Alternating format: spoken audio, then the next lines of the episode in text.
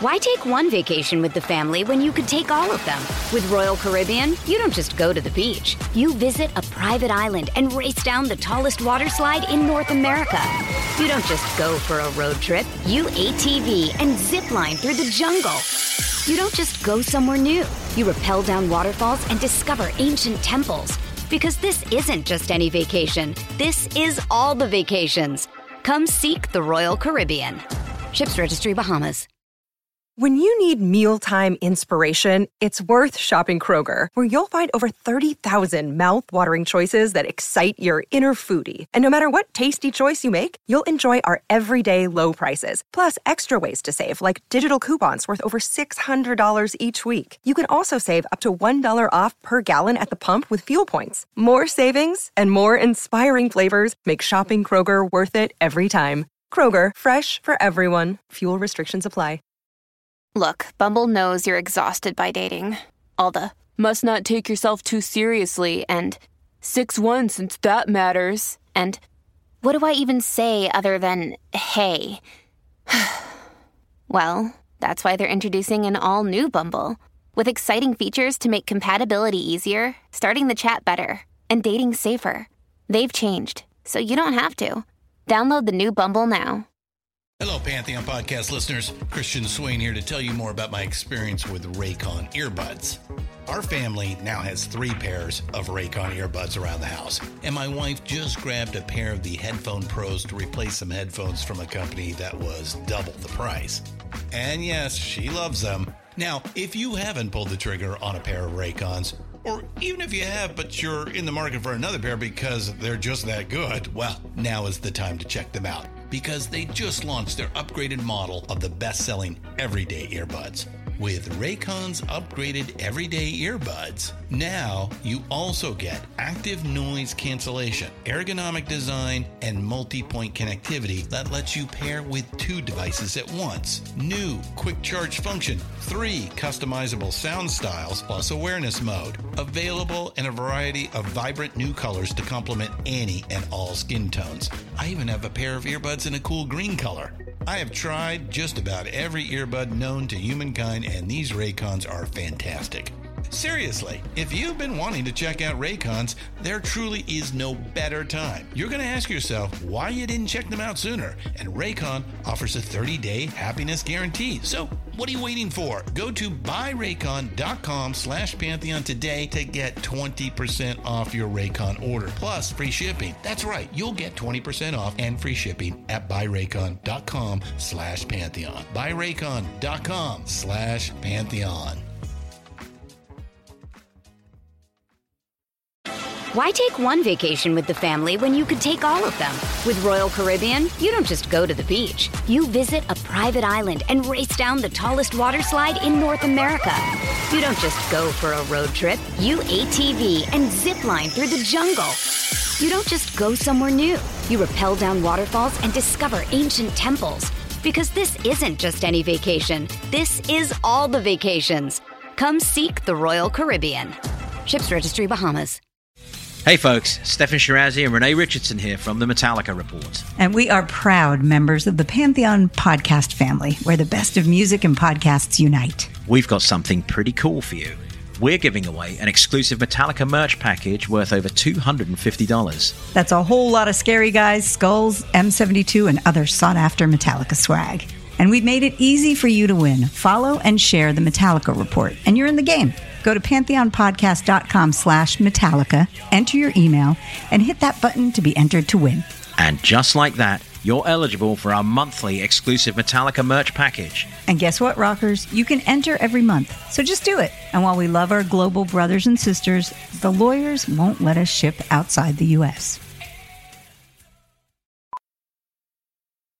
By now, you know that sound. It's the sound of the Home Depot. But what about those sounds? Those are the sounds of an LG wash tower with ultra-large capacity, serving up a powerful yet gentle clean in just 29 minutes. Making this the sound of savings on the best appliance brands. The Home Depot, how doers get more done.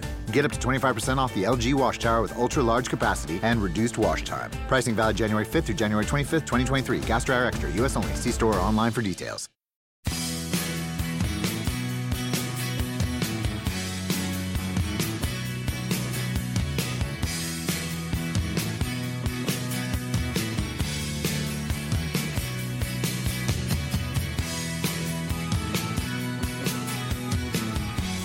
Welcome to Moments That Rock, a proud member of the Pantheon group of podcasts and home to a plethora of wonderful music-based podcasts. I'm your host, Tony Michaelidis, and after spending some 30 years in the music industry and working with some of the world's leading artists, I've finally been paroled, adopted by Pantheon and sharing some amazing stories from some equally amazing people. Moments That Rock is that moment where artists and music industry insiders share moments that rocked their world.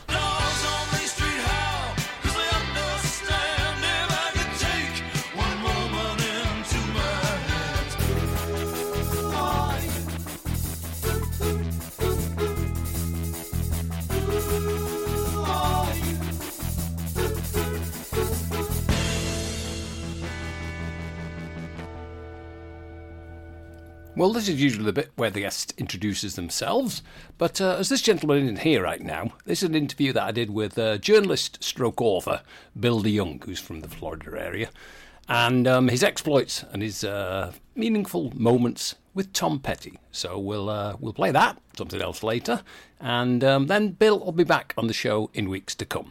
But meanwhile, Mr. Bill DeYoung. I was always a fan of rock and roll, you know, and I still remember the day that somebody handed me the album You're Gonna Get It, the second Heartbreakers album, and I thought, well, this is pretty neat. You know, nobody's doing these punchy rock and roll songs with melody anymore. This was, you know, the height of sort of punk and I guess what we in America so dreadfully called new wave music, and I thought, well, this is different. Then I found out these guys were from Florida, and well, you know, that really, these are people that literally grew up 100 miles from where I did, can make incredible music like this. And the first time I saw the Heartbreakers, they were opening for Patti Smith at a concert in Tampa. It was 98 cents to get in. It was the 98 Rock radio station's anniversary. And a friend of mine who worked there gave me the tickets because I'm not very interested in Patti Smith. But I remember seeing Tom Petty and the Heartbreakers and literally fell off my seat at how great that show was. Patti Smith came on, and I left. Didn't care. And the Heartbreakers stayed with me for many, many years. You know, I basically wrote about them constantly and would visit them on the road, and I was the hometown newspaper guy. It was 1985, and the band had been off the road for almost 2 years, and the Southern Accents album was coming out. And so they set up camp here at the Don Cesar Hotel in St. Petersburg Beach, where we all live, which is this big old sort of 1920s castle. It's pink. It's a pink castle on the sand. And Tom would be in the suite on the 8th floor, which is where he always stayed. It turned out they were always there when they were playing in the area. They were doing a special for MTV, which happened to be called, you guessed it, Southern Accents. And I happened to be in town from Gainesville. I knew they were doing this, but I was staying at my parents' house. The phone rang, and it was Stan Lynch, who's the drummer in the Heartbreakers, and he says, hey, we're doing this thing on the roof of the Don Cesar today. Why don't you come out? Oh, okay. And they were filming the MTV thing. So I go out there, and the band had set up, just the five of them, nobody auxiliary. It was just like in a garage, and they had set up on this sort of patio outside the 8th floor. Now it's a patio the size of a small house, granted, but there was a I guess what you call a dolly track for the camera to roll around, and they were playing. They played for 45 minutes, just the five of them. And bear in mind, it was the first time they'd performed or done anything live, semi-live, in a couple of years, so they were very rusty. They were feeling each other out. Bemont had a little, you know, Farfisa organ there, and the clip is great. You can see clips of it in that show Southern Accents, which is around in the netherworld online if you look for it.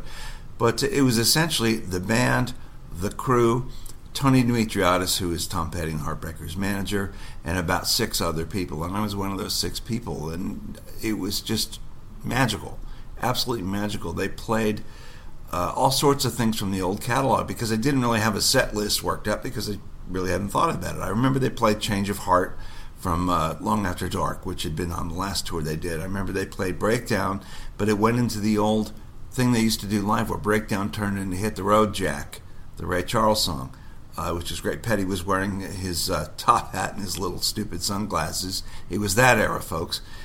And we just stood off to the side and watched this, and it was just unbelievable. And the song I remember most, because it was new, because it was on Southern Accents, which to me is a pivotal record in Tom's growth as an artist. The song I remember most they played is called Dogs on the Run.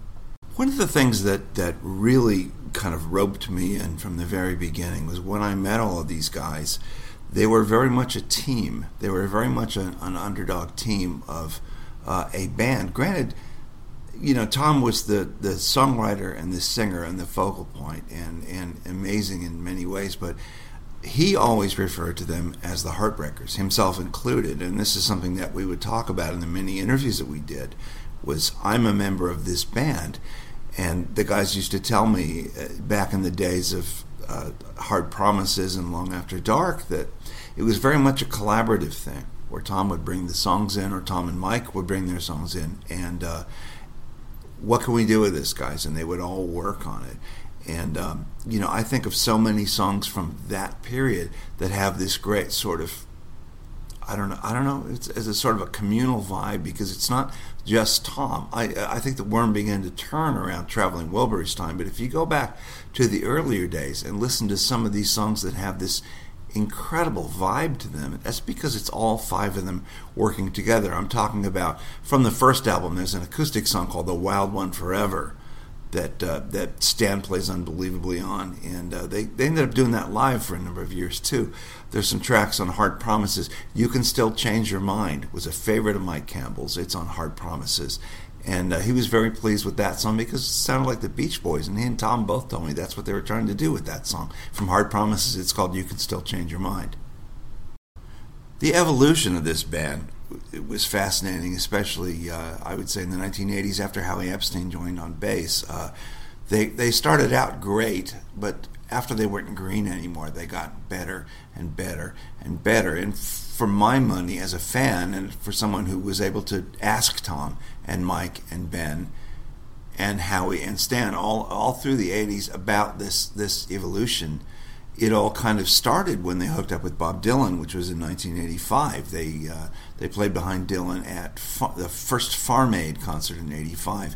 And then at the end of that year, of course, they went off to Australia and Japan. The tour came to the United States the next year, and I suppose it went over to England, which is, I think, where they met Jeff Lynne and George Harrison came along, and all of that stuff happened. But in this period, 85, 86, 87, they really got tightened up as a band. There was a lot of drugs and alcohol involved in this period too, folks. But listen to the album called Let Me Up, I've Had Enough, which to me is the definitive Tom Petty and the Heartbreakers album. If you get the box set playback, there's a whole bunch of outtakes from this album. I have an interview on my website that I did with Tom and Mike right after they'd played Madison Square Garden in the summer of 86 with Dylan. Tom very happily and very drunkenly told me that it was the only interview he'd done on the whole tour. And they played me some of the tracks from the album they were working on, which is Let Me Up, I've Had Enough. And it was just raucous, sloppy, wonderful rock and roll. And Tom was saying, this is all I want to do now for the rest of my life. And of course, it wasn't what he did, and he changed his mind. After he met Jeff Lynne, he changed his mind. But that record, Let Me Up, I've Had Enough, some of the outtakes are just blisteringly great. As I say, sloppy rock and roll. And what he told me, what they both told me, was that they learned this from Dylan. Go in, cut it once, and then leave it alone. Maybe Howie would come in and overdub a high harmony on the third chorus or something. But for the most part, these tracks were done exactly once. I wish that they'd work that way again. There's a couple of tracks on the playback box set, Ways to Be Wicked, which Ben and Tom wrote, and they gave to Lone Justice. The Heartbreakers have a version. There's a great song that he co-wrote with Bob Dylan called Got My Mind Made Up. The Dylan cut, and it's also on the playback set. It's sort of the Bo Diddley beat times 10. I think we had a connection because I was Floridian by birth, and so was he. So you get that kind of deep Southern thing. I can't say we were friends. I was the hometown journalist, and I met him numerous times in the 80s and in the 90s. The last time I saw him was at the Rock and Roll Hall of Fame induction in 2002. He always knew who I was. We always had a sort of a shorthand rapport because I was, again, somebody from the home state that he knew. I would say that he was very dry, very funny, very sarcastic, very cynical, tried very hard to be be patient and thoughtful. He also had quite a temper, as I came to learn, not towards me, but I did see it a few times, even backstage and other places. And if you crossed him, you were sort of off the list.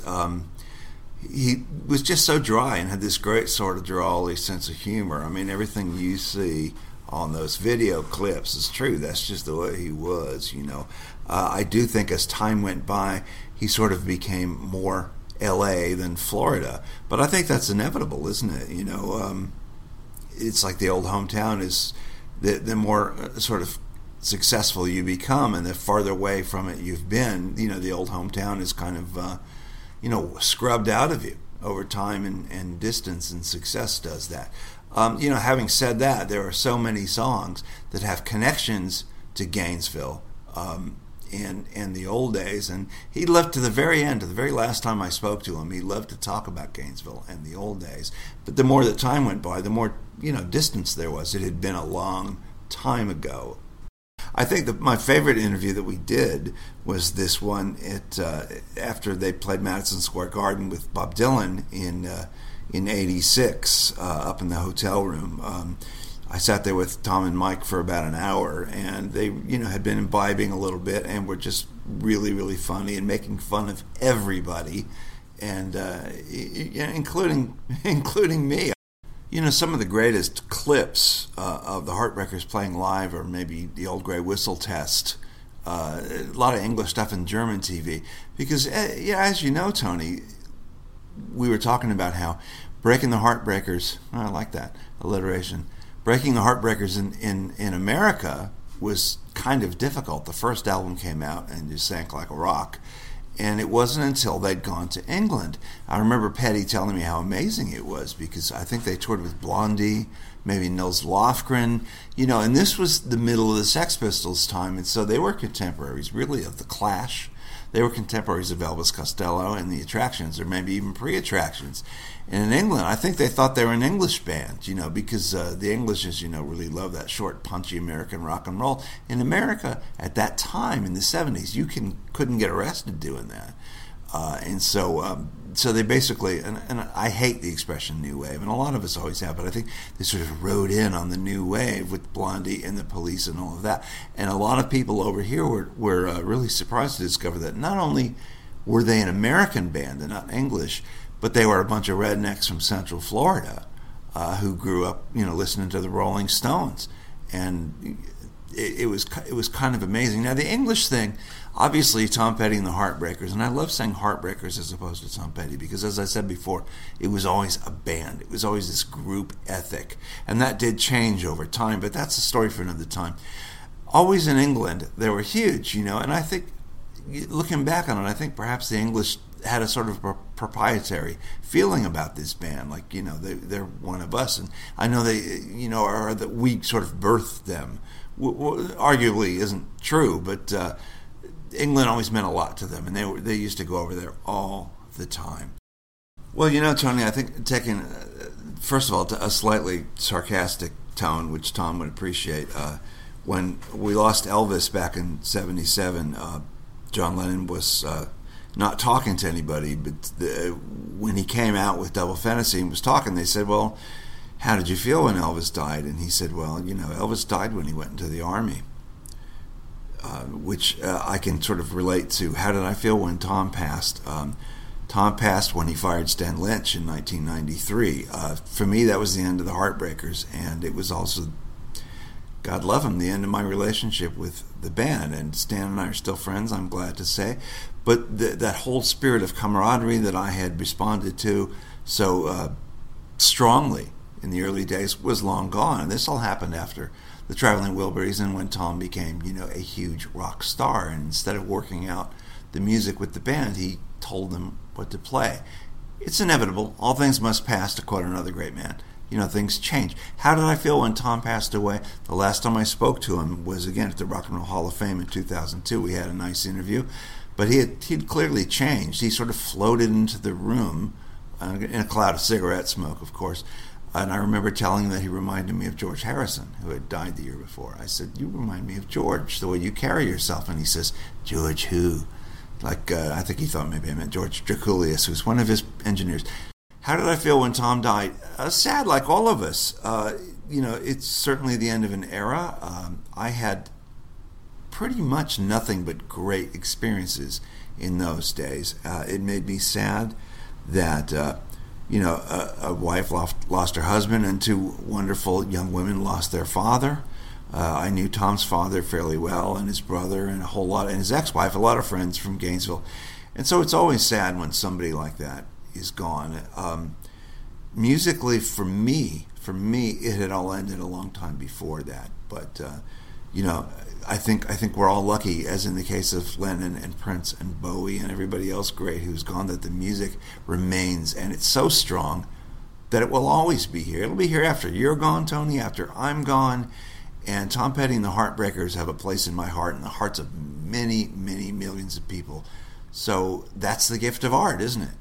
Excellent Tom Petty moments there from Mr. Bill DeYoung. Bill, like I said, is from the Florida area. He's a journalist and author with several books, and there'll be more from him in weeks to come. But he'll be introducing himself and telling you a little bit more about his career. You listen to Moments That Rock with me, Tony Michaeli. This Moments That Rock is where we delve deep into talking to whether it's authors, journalists, like you just heard, singer-songwriters, which is just coming up, record company people, like promotions people, press people, sales people, road managers, tour managers, etc., etc., and obviously managers. So there are plenty in weeks to come. Also, if you've not heard us before, then delve through the archives and you'll find old interviews with the Ramones, Steve Winwood, Ray Davies, the Cramps, etc., etc. Now, back to an artist we had on a few weeks ago. His name's Ed Rogers. He's from New York, and he's got stories about Bruce Springsteen, amongst a bunch of other people. Take it away, Ed.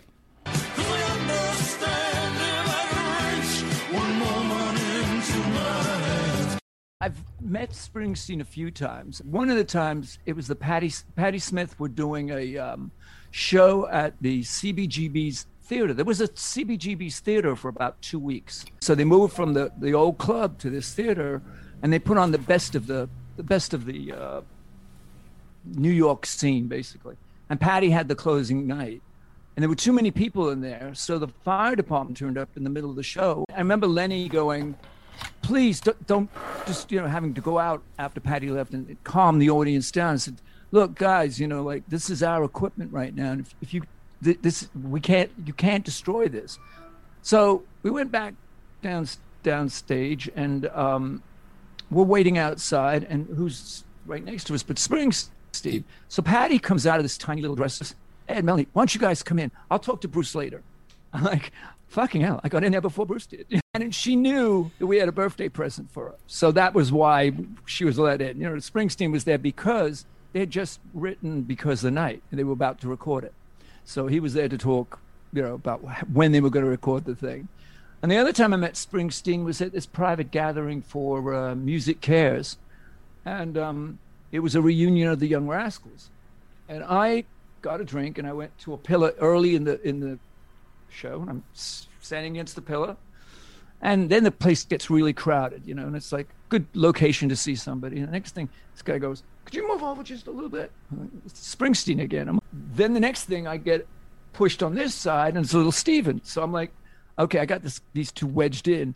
So Bruce turns around to me and goes, I got to go up there in a minute. If you hold my spot, I'll get you a drink on the way back. Joins the band, does good loving, goes, gets me a drink, and brings it back. I mean, there's three sides to Springsteen. There's the boss side. There's the he's talking to you and I side. But I've also been around him when he's talking to his family. There's a different side. I mean, it's interesting to see. I mean, he's a masterful, masterful interviewer. Just really, really smart guy. And I'll tell you who else is an absolutely fantastic interviewer and should get an Academy Award, to be honest with you, as the best actor, rock actor in the world, is Ray Davies. Because I've met him about a dozen times, but I've seen him in every persona that is possible. I've seen him when he's doing his I'm on stage. I've seen him right at the bar before he went on stage. He goes, "Oh, I've got to go give the punters and writers like the down story and make them think I'm really doing bad." And I'm like, and he's saying this to me, and I'm thinking to myself. And he walked out there, and he had the audience. There were writers, and there was some compilation coming out. He had the writers all in his hand. He walked out and he got up on the stage and goes, you know, we tried really hard in America and we let you down because we couldn't get to the next level, and we feel you, the writers, supported. They were all crying in their seats. And he walks back, and as he's walking by me, he blinks and says, I got him, didn't I? Had dinner with him one time, and he walks in. Of course, he's late, which, you know, you anticipate that. And he sits down and he goes, I'm doing a film on Monk. And I'm like, oh, that's interesting. You know, and he goes, but I got to tell you right now, I can't go into the other room. I'm like, to begin with, I don't think there was another room. And he goes, Jack Nicholson is in town and he's eating at that next room. So we can't go in there because I'm dating his girlfriend and he'll beat me up. And he's been telling me and following me around town for the last 2 days, telling me he's going to beat me up. And I'm like listening to this. And at some point I got up to go to the men's room and there wasn't a back room. Are you really doing a film on Monk? But Ray is masterful. Dave just wants to keep on playing. And they were filming him, and they actually, his two brothers are making a documentary, supposedly. And at the end of the film, at the end of the tour, they said, there might be one more date if you're interested. And we were like, yeah, you know, really. And so they, about a month later, they call us and they go, how would you like to come over and do a Dave Davies date in London? It was right before Christmas, and we were playing the Islington Hall. So we get to the Islington Hall. They paid for us to fly over. We get there. And there is the entire Ray Davies family. I mean, every like you would walk up and almost every song that was written was one of these people that was standing there. There was Rosie. There was, you know, there was this person. There was that person. And I'm like, my God, I can see where Ray gets. He's got a big family. He's been writing songs about them all. So anyway, Dave gets up, does his set. And in the middle of the set, I get called by his brother, and he goes, I want you to come to the sound booth now. I'm like, okay. So I grabbed my band members and I said, come on over. I don't know what it is. And he turns around and goes, Ray's going to join him the first time for 10 years, and it'll probably be the last time. Sure enough, Ray comes out and joins him for You Really Got Me. And then away he goes. And that's the last that they've ever performed together.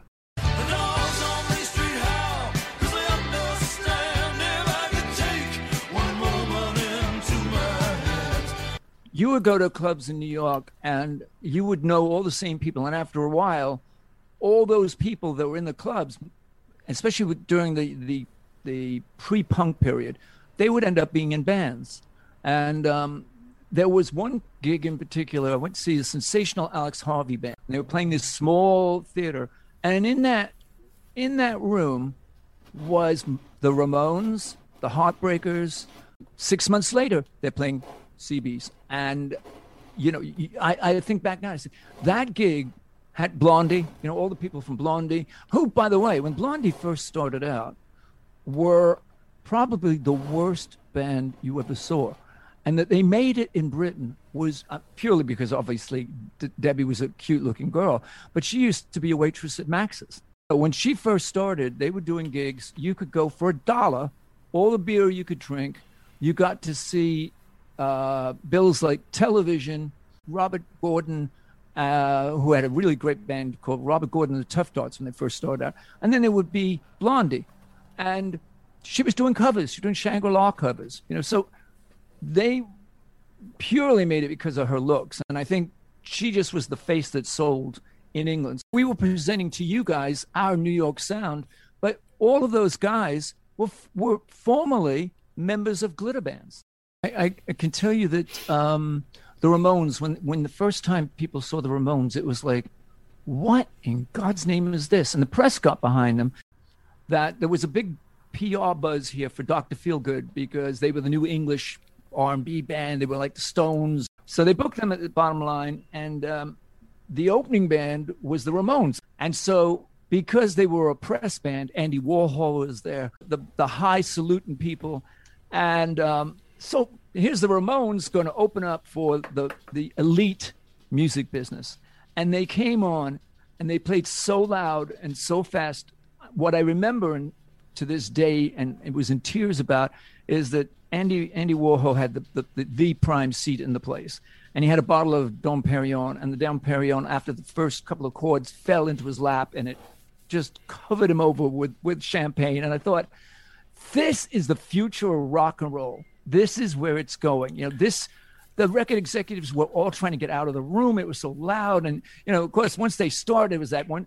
And of course, you know, a year later, the Ramones go to England and they do their shows over there, and the whole culture changed. Whenever I'm asked to do radio, I always will put in a new segment, and it's not necessarily based on sales. It's just on my ears. So I will always have between 4 and 8 songs that are new acts. If you love music, you've got to not only appreciate the past, and there's always new music to go into, whether it's jazz, acid, whatever you want to call it, but you also got to stay current. I have so many friends that all they want to talk about is Beatles, Beatles this, Beatles. And it's like, you know what, guys? You're stuck in this time zone, and we're making music, and you've got to be able to move with it. You talk about the Paisley Underground scene. Everybody wanted to be around Roger McGuinn when that happened. And the very first show I ever produced was Roger McGuinn. And we were friendly with the McGuinns because Melanie had worked with the McGuinns, and she had to entertain them, and we became really, really good friends with them. So we were going to do this anniversary, and Roger's wife, Camilla, calls up and goes, you know, we're thinking of coming to New York.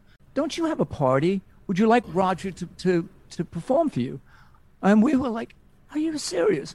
So I was responsible to put together the backing band for him, and also to put together the set. Whatever set I gave him, he was going to play. And so I knew this band called Velvet Crush, who were signed to Creation Records. I put together the set, and in the middle of the set, when they were going through the rehearsal, Roger goes, what song is this? I said, it's Artificial Energy. He goes, who wrote this? I said, you did. And subsequently, I guess he looked it up and found out that he did write it. It was really funny. He was like, I like this song. I'm like, yeah, because you wrote it, you bloody idiot. Ed Rogers from New York, and a wonderful storyteller. Before that, an equally wonderful storyteller, Bill DeYoung. Bill DeYoung will be back in weeks to come, telling us some more stories and from his archive interviews.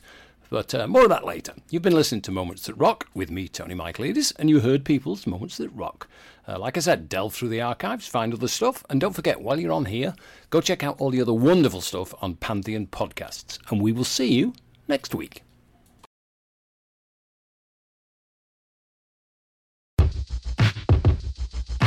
The Venture X card from Capital One gives you premium travel benefits, perfect for seeing Taylor Swift The Eras Tour.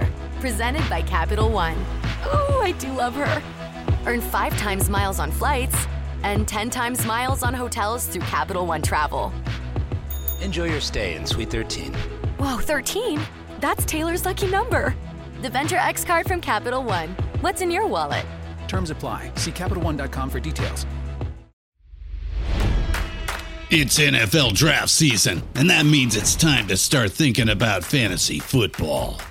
FantasyPoints.com features industry-leading experts and prognosticators using proprietary hand-charted data to help you score more fantasy points. FantasyPoints.com is the place to go for whatever kind of fantasy football you play. Whether you play fantasy football, daily fantasy sports, or do a little bit of everything, Fantasy Points has the meticulously researched content to guide you to victory. And why wait for the fall? Fantasy Points also covers the new spring football league, the UFL. Join the guru, John Hansen, Scott Barrett, Joe Dolan, and other massive names in the fantasy football universe with an exclusive offer. Use code Pantheon for 15% off any Fantasy Points package, including the all-in package, with access to every article, tool, and data nugget that Fantasy Points has to offer. That's FantasyPoints.com and code Pantheon for 15% off at Fantasy Points. FantasyPoints.com. Code Pantheon. Score more fantasy points.